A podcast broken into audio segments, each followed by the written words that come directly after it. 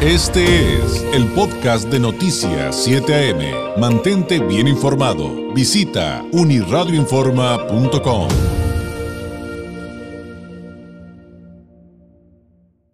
Por supuesto que como todos los días le dedicamos un tiempo a entender más qué es lo que está sucediendo con el COVID en México y en el mundo. Y hay otro eh, asunto que nos une a escala global.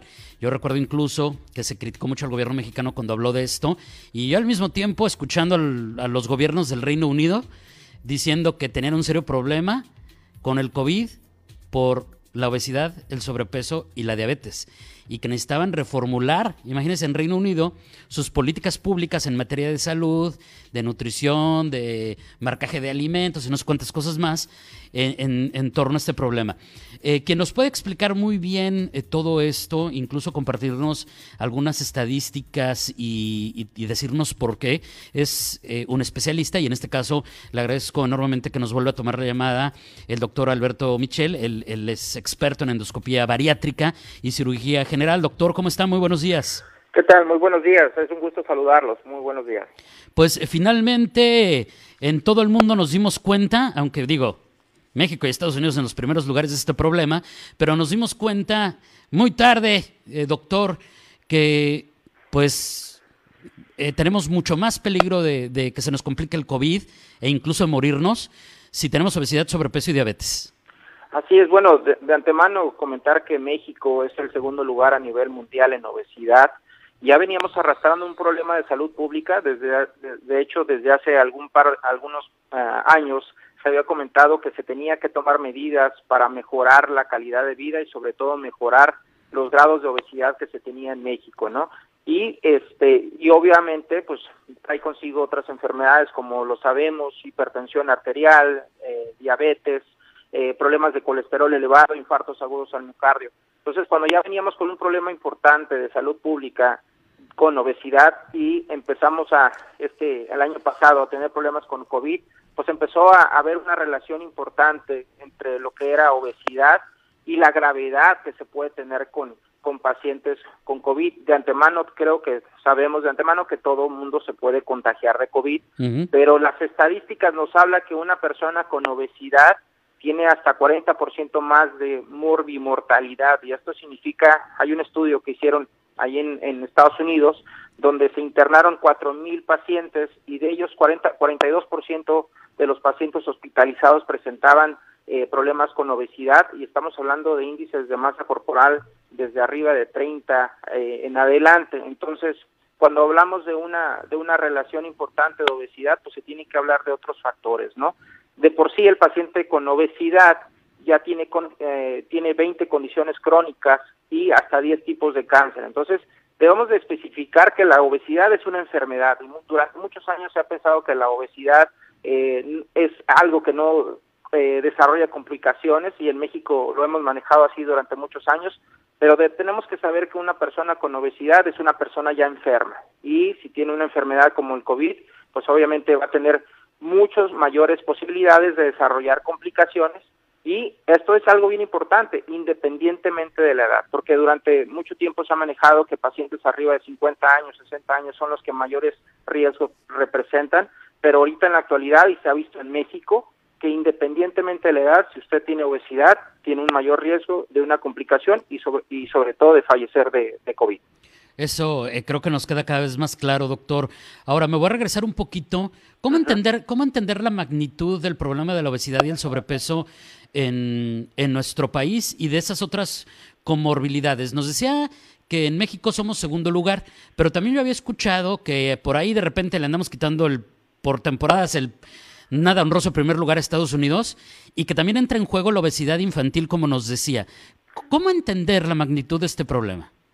Bueno, aquí la, la, hay que entender que somos el primer lugar a nivel eh, mundial en obesidad infantil. Entonces, eh, muchas veces nosotros consideramos que cuando uno es obeso va a desarrollar complicaciones cuando tiene 50, 60 años. Pero desde el momento que nosotros somos el lugar número uno a nivel mundial en obesidad, y estamos hablando de obesidad infantil, se sabe que desde que uno es un niño, un adolescente y tiene obesidad, empieza a desarrollar ya complicaciones, empieza a desarrollar dislipidemias, elevaciones de colesterol, triglicéridos, y esto con el paso de los años van desarrollando los famosos ateromas, estas obstrucciones que se pueden dar a nivel cardíaco y no nomás a nivel cardíaco, estamos hablando de, sistema nervioso central y algunas otras eh, este, áreas donde esto puede afectar. Entonces, si hablamos de inflamación, que esto es dado por el tejido adiposo, la grasa, y hay una inflamación crónica, la inflamación crónica con el paso de los años va deteriorando nuestro sistema inmunológico y esto es lo que está pasando con los pacientes que tienen obesidad,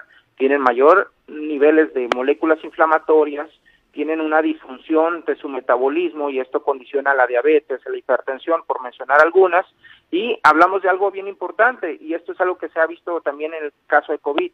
Pacientes que tienen obesidad tienen una inmunosupresión. Se les ha visto que tienen deficiencia de vitamina D, se ha visto que tienen pacientes eh, deficiencia de, zinc, por mencionar algunos, y estas son reguladoras para las tormentas de citoquinas, tormentas inflamatorias. Entonces, si nuestro estado inmunológico está deteriorado, venimos con, venimos arrastrando enfermedades o venimos arrastrando inflamación crónica desde que somos niños, somos adolescentes, pues cuando se presenta una enfermedad que ha sido tan grave como el COVID, pues tenemos un mayor riesgo a, tener un, desenlace no este un desenlace fatal, ¿verdad? Y también comentar, los pacientes que tienen obesidad mórbida también se ha visto que tienen afectación en, lo que viene siendo la microbioma intestinal, que esto es también composición intestinal, lo que viene siendo parte de nuestra flora intestinal y que también juega un papel importante en la regulación inflamatoria. Entonces, por donde le veamos, la obesidad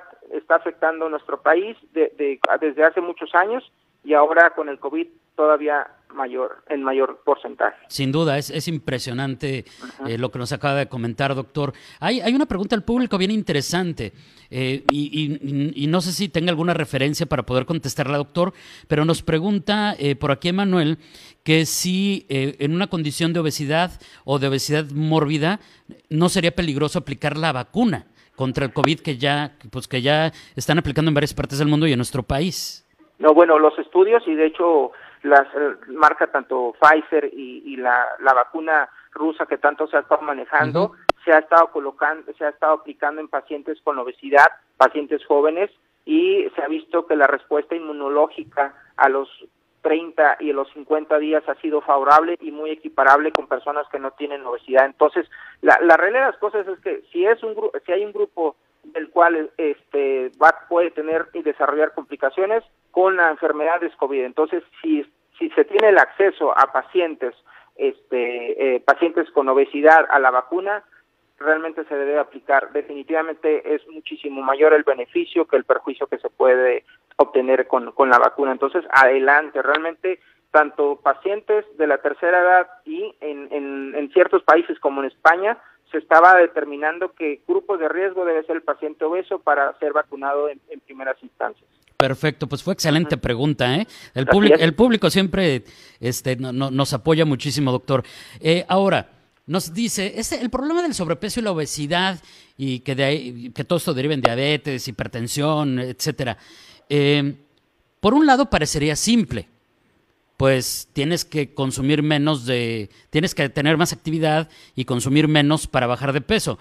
Pero esto es multifactorial y, el sentido común me dice que no es tan fácil como párale de comer ese ejercicio. O sea, no, no, el sentido común me puede ser, me dice que no puede ser tan simplista, doctor, esto. ¿Qué, ¿Qué recomendación haría a quienes nos ven y nos escuchan y, híjole, están reaccionando, saben que tienen un problemón encima, o sabemos que tenemos un problemón encima? ¿Cuál sería su primera recomendación, el primer paso a dar? Sí, definitivamente uno, si se tiene ya alguna complicación como es la diabetes, la hipertensión, ya enfermedades asociadas a la misma obesidad, apnea obstructiva del sueño, pues primero que nada lo que se tiene que hacer es controlar las enfermedades ya preexistentes. Eso es importante, porque a veces eh, tenemos la, actitud de que no tengo nada, yo no estoy enfermo y cuando un paciente está descontrolado y se presenta esta o alguna otra enfermedad, pues obviamente nos agarra en un, momento muy desprotegido. Entonces, sería uno es ya cuidar las enfermedades preexistentes. Número dos, sí, efectivamente, esto es multifactorial, pero si nosotros comemos bien, comemos saludable, hacemos actividad física y estamos hablando de actividad física mayor a los 30 minutos, muchas veces ha comentado 30 minutos y no, y listo. No, no, si ustedes pueden hacer más de 30 minutos de actividad física cuatro o cinco veces por, por semana, sería, sería lo ideal. Pero si hay algo bien importante, hay pacientes que tienen índices de masa corporal, estamos hablando de obesidad grado 2, obesidad grado 3, obesidad mórbida. Estos grupos de pacientes está comprobado que no el simple hecho de hacer cambios en sus hábitos alimenticios son suficientes para lograr el éxito, porque este, eh, los estudios han demostrado que el paciente puede mejorar su calidad, puede bajar de peso, pero en muchos, en muchos casos los pacientes reganan peso. Para eso, pues ahí entran otros procedimientos, ahí entra ya la cirugía, o algunos otros procedimientos que son efectivos para ayudar como herramientas para la pérdida de peso, ¿verdad? Claro, y entonces, eh, si lo estoy entendiendo correctamente y si no, corríjame doctor, hay que acercarse con un experto, hay que acercarse con un médico, con un especialista, puede ser un bariatra, pero también hay otras especialidades a las que se podrían acercar, doctor. Así es, Sí, definitivamente hay que acercarse desde con su, primero que nada, con algún nutriólogo, hay que acercarse, ahorita en la actualidad. Ya sabemos que eh, hay, este, ya hay mucha cirugía para la pérdida de peso, hay cirujanos bariatras, eh, hay su número ya información en, en, para estos procedimientos.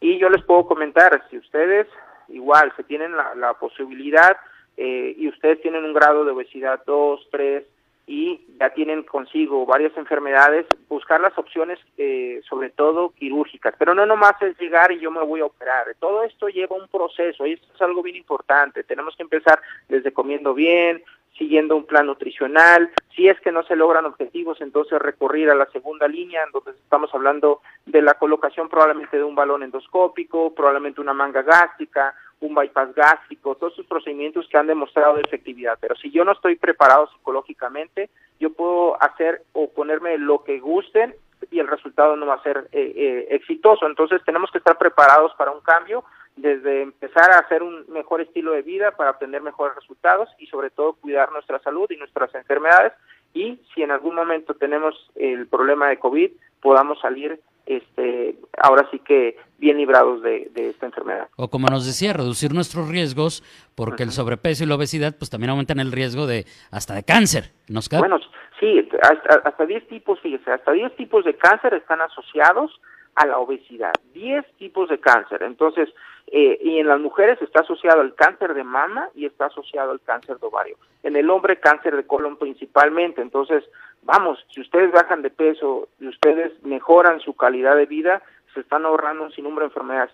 Se dice que el paciente que tiene obesidad mórbida disminuye de 10 hasta 15 años eh, la esperanza de vida. Y si fuma, hasta 20 años. Entonces, yo les digo a mis pacientes, si ustedes van a vivir 20, 100 años, pues no hay problema, van a vivir 80, pero si ustedes van a, venir, van a vivir 70, réstale 20, réstale 15, ya marca una diferencia. Ahí sí, pues ya si no nos asusta eso, ¿qué más, no? Y ojo, estamos en medio de una pandemia atípico, eh, con mucha más razón es importantísima la explicación que hoy nos está dando el doctor Michel. Doctor, muchísimas gracias, un abrazo a la distancia, fue un gusto poderlo saludar, muy buenos días. Un gusto y un placer, que tenga muy buen día, muchas gracias por la entrevista. Gracias, es el doctor Alberto Michel Macareno, especialista en endoscopía bariátrica y cirugía, general. cirugía general. Más de 40% de muertes se dan por COVID entre personas con obesidad, sobrepeso y diabetes. Ahí el origen de esta entrevista que además nos derivó en otras situaciones sumamente interesantes eh, y enriquecedoras al final, ¿no? Hay que poner manos a la obra. Este fue el podcast de Noticias 7am. Mantente bien informado. Visita unirradioinforma.com.